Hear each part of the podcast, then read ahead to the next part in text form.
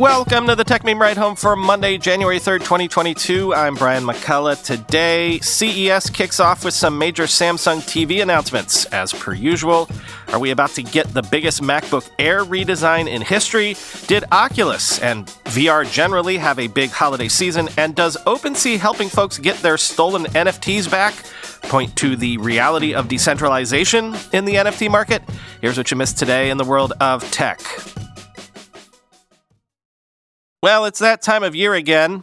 CES is here, and it is still in person, at least at the time of this writing, though you'll recall a lot of companies have elected to skip in person this year, and I believe CES itself elected to cut things short by a day, perhaps reflecting that. But look, this week, I will try to squeeze in as many CES-related product announcements as I can in between the usual news. Samsung is always one of the biggest participants every year at CES, and they kicked things off this year with this, unveiling the Samsung Gaming Hub, coming to select 2022 Samsung TVs to add built-in support for Google Stadia, NVIDIA's GeForce Now, and Utomic Cloud Gaming. Quoting The Verge, Samsung is revealing a new lineup of smart TVs at CES 2022 today, including features as exotic as radio wave-powered remote controls and support for NFTs.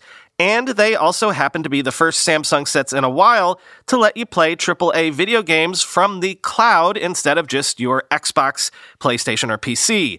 After a vague tease in October, Samsung is now confirming that select 2022 models will explicitly offer access to NVIDIA's GeForce Now, Google Stadia, and the Utomic Cloud Gaming service as part of a new Samsung Gaming Hub, a user interface which Samsung's intending to expand to additional services as well.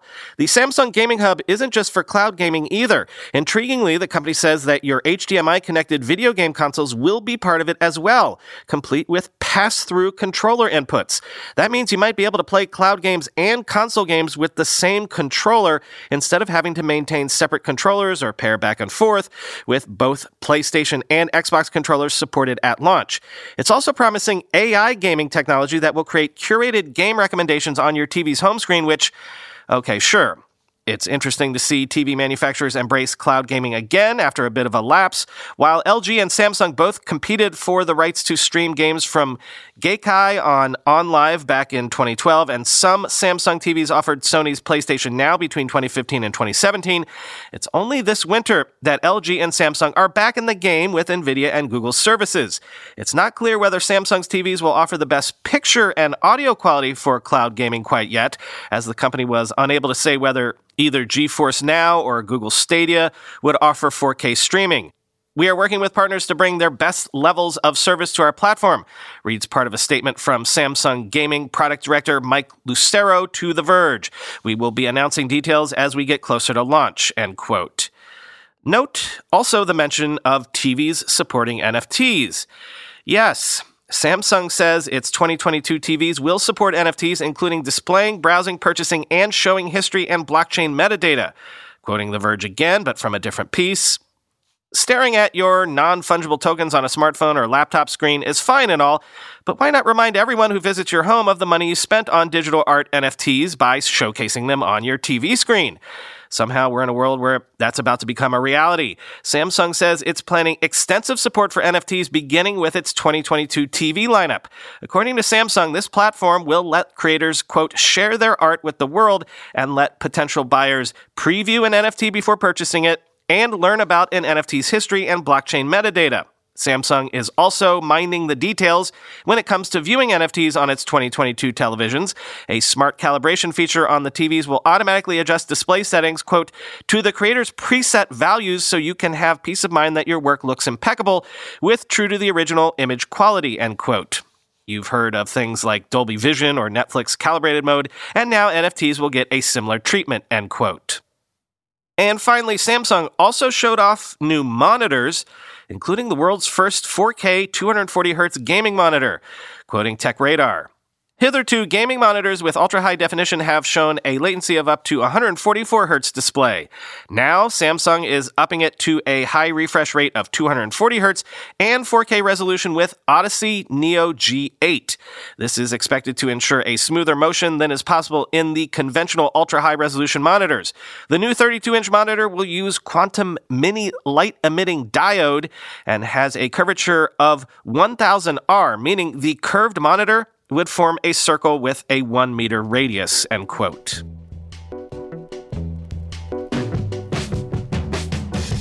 Apple rumors have a way of surfacing the week of CES, and this year is no different.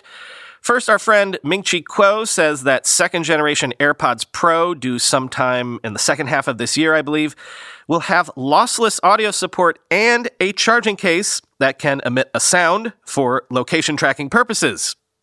Meanwhile, Mark Gurman says that Apple will likely entirely ditch Intel by WWDC this year and also plans to debut the biggest MacBook Air redesign in history, as well as launching iPhone 14 with a hole-punch-sized notch. Quote, "The company has a bevy of new Pro Max in the works based on the M1 Pro and M1 Max chips that are already inside the MacBook Pro. That includes a smaller Mac Pro with up to 40 cores and 128 graphics cores, a new Mac Mini, and a large-screen iMac Pro.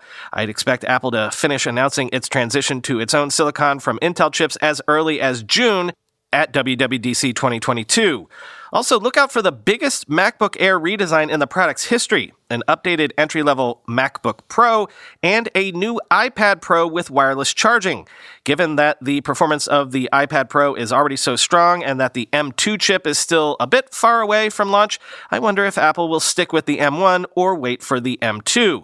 And speaking of Macs and iPads, I'm hoping Apple's next external monitor, destined to be about half the price of the Pro Display XDR, launches in the coming year. In terms of phones and watches, look for a 5G version of the iPhone SE in the first half of the year, along with a revamped iPhone 14 range with a hole-punch-sized notch in the fall. Also in the works are 3 new Apple Watches, a new SE watch, a Series 8 watch, and a rugged version aimed at extreme sports enthusiasts, end quote.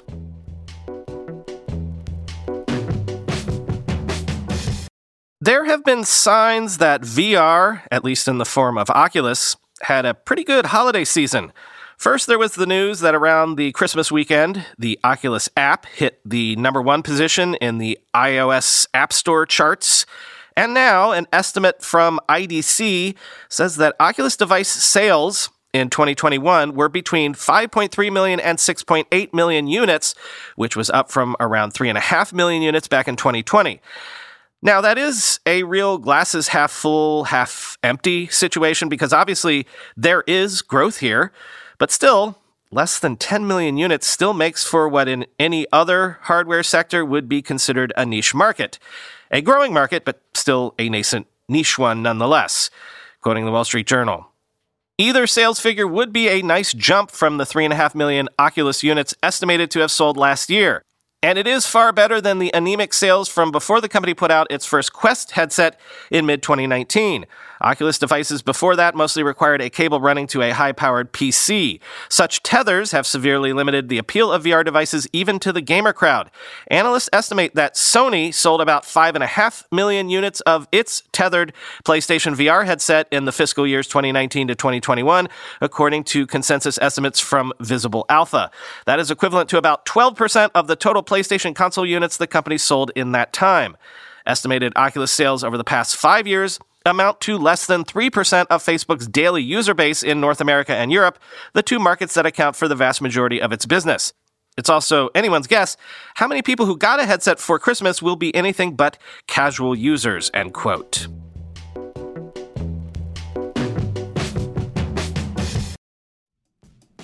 Whenever I need to do financial research for this show, for instance during tech earnings season when I have to analyze how various companies' stocks have been performing, I only ever turn to our sponsor today, Yahoo Finance.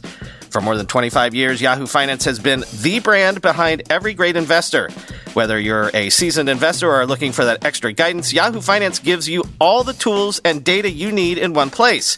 They are the number one finance destination, producing a holistic look at the financial news cycle, including breaking news, original editorial perspectives, analyst ratings, independent research, customizable charts, and so much more.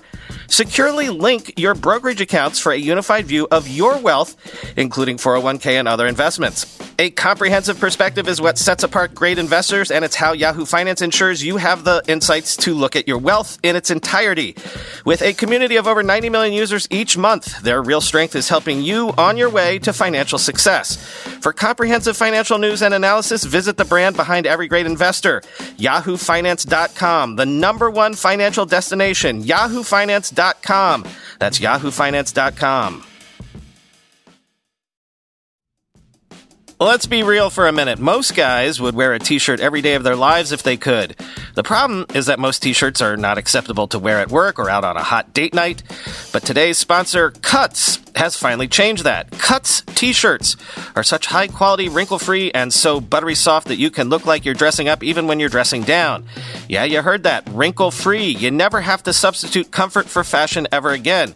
If you see me in a t-shirt, it's likely one from Cuts. I'm also a huge fan of their AO5 pocket pants, the right sort of step up from jeans without going all the way into dress pants, like literally my ideal Venn diagram of professional looking but comfortable feeling. When you touch something from Cuts, you can immediately feel the quality. Their proprietary fabric blends are ridiculously soft and breathable, they don't wrinkle, and they look way more expensive than they actually are. For a limited time, our listeners get 20% off your entire order when you use code RIDE at checkout. That's 20% off your order at cutsclothing.com with promo code RIDE. Please support our show and tell them we sent you. Experience the perfect blend of style and comfort with Cuts Clothing. Cutsclothing.com, promo code RIDE for 20% off. Remember how China cracked down on its tech industry last year? And that included a major crackdown on gaming, which even featured time limits on how much gaming kids could do in a week or a month. Well, according to a new report, Chinese regulators have not even approved any new video games for release, full stop, since July, resulting in about 140,000 gaming-related companies shutting down in China, quoting the South China Morning Post. About 14,000 of these enterprises have been deregistered since July, according to a report on Friday by state-run newspaper Securities Daily, which cited data from business registries tracking firm Tianyancha. That number signified a considerable acceleration from the 18,000 video gaming firms that shut down throughout 2020. Larger firms such as TikTok owner ByteDance, online search giant Baidu, and Tanwan Games trimmed their losses by laying off a number of employees involved in the video gaming segment of their operations. Meanwhile, industry leaders Tencent Holdings and NetEase are putting more resources in overseas markets. The National Press and Publication Administration, or NPAA, has neither provided an official explanation for the latest suspension, nor any hint on when the process for new video game approvals will resume. NPAA, which is in charge of licensing video games in China, has typically announced newly licensed games either in the middle or at the end of each month. Between 80 and 100 games are usually approved each month, end quote. And a follow-up to another recent story, AT&T and Verizon have rejected the U.S. Transportation Secretary and FAA's requests to delay rolling out new 5G services near airports. However, a pause may come to some deployments, quoting Bloomberg. The two wireless companies on Sunday said the request from Transportation Secretary Pete Buttigieg and Steve Dickson, administrator of the Federal Aviation Administration, would be, quote, to the detriment of millions of mobile customers. The company said they might offer a 6-month pause near some airports. The FAA and DOT were considering the response Sunday, but airlines and regulators predicted substantial impacts on flight schedules if there aren't some adjustments to the 5G service set to start January 5th. The Airlines for America Trade Group, using worst-case assumptions, said there could be as many as 350,000 commercial flights impacted per year at a cost of $2.1 billion. The new 5G signals would use a set of airwaves made freshly available to mobile communications providers. The frequencies are near those used by altitude-sensing radar altimeters. Airlines and aircraft manufacturers have said that creates a chance of interference that could leave some landings unsafe. But the wireless industry says power levels are low enough to preclude interference, and the gap between frequencies is sufficiently large to ensure safety. The carriers on Sunday cast the 5G rollout as a priority, citing a race with China to offer extensive high-speed mobile broadband and escalating demand for wireless service amid the COVID pandemic. Stakes are high for both industries. The wireless industry paid more than $80 billion in an auction for access to the frequencies in question, and AT&T and Verizon will rely on them for network upgrades to compete with T-Mobile in providing the next generation of fast mobile broadband, end quote.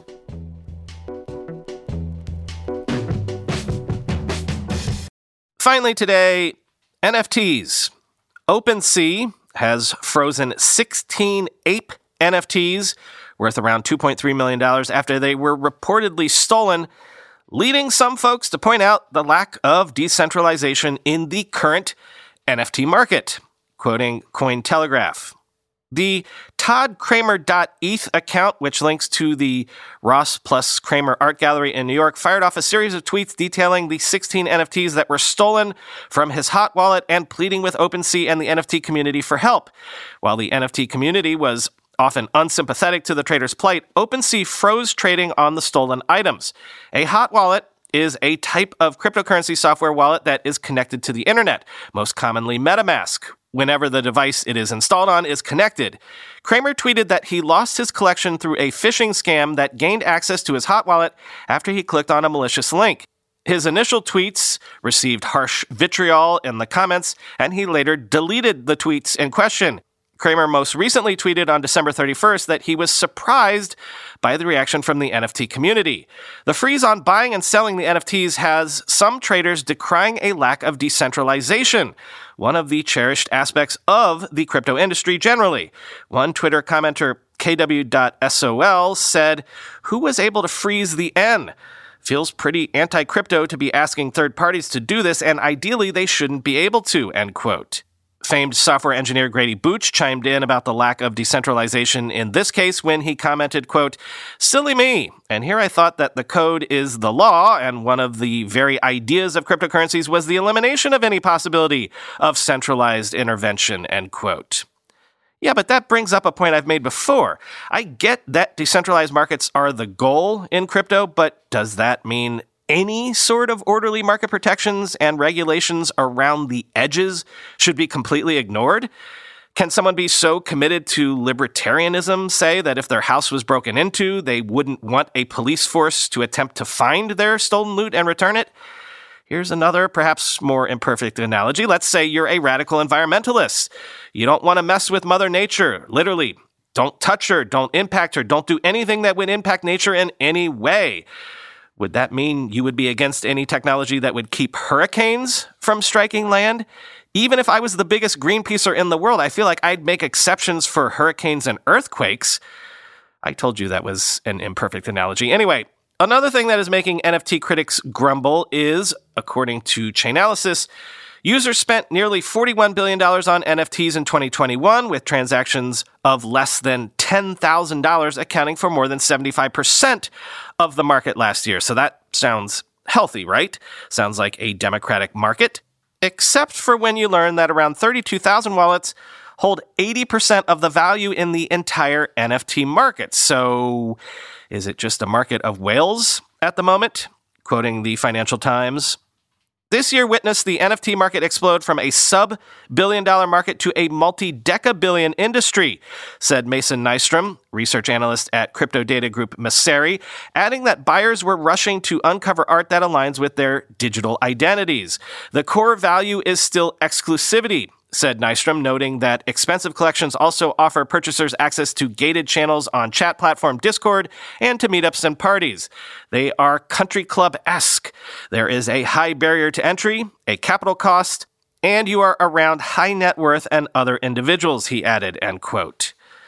I will note that if NFTs are now a $41 billion market, the entire traditional global art market was $50 billion last year.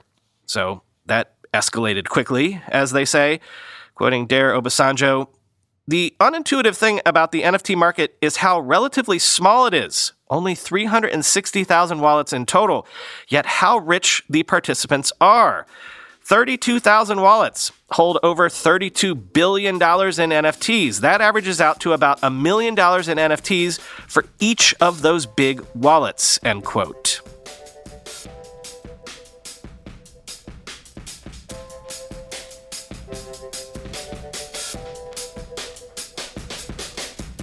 It's also that time of year when I say the wrong year in the intro of the show a lot. I actually caught it today, but it did take me a good 2 weeks last year to break the 2020 habit. So, like that old thing about writing last year on your checks, if I do screw up once or twice this month and say 2021 instead of 2022, my apologies. Talk to you tomorrow.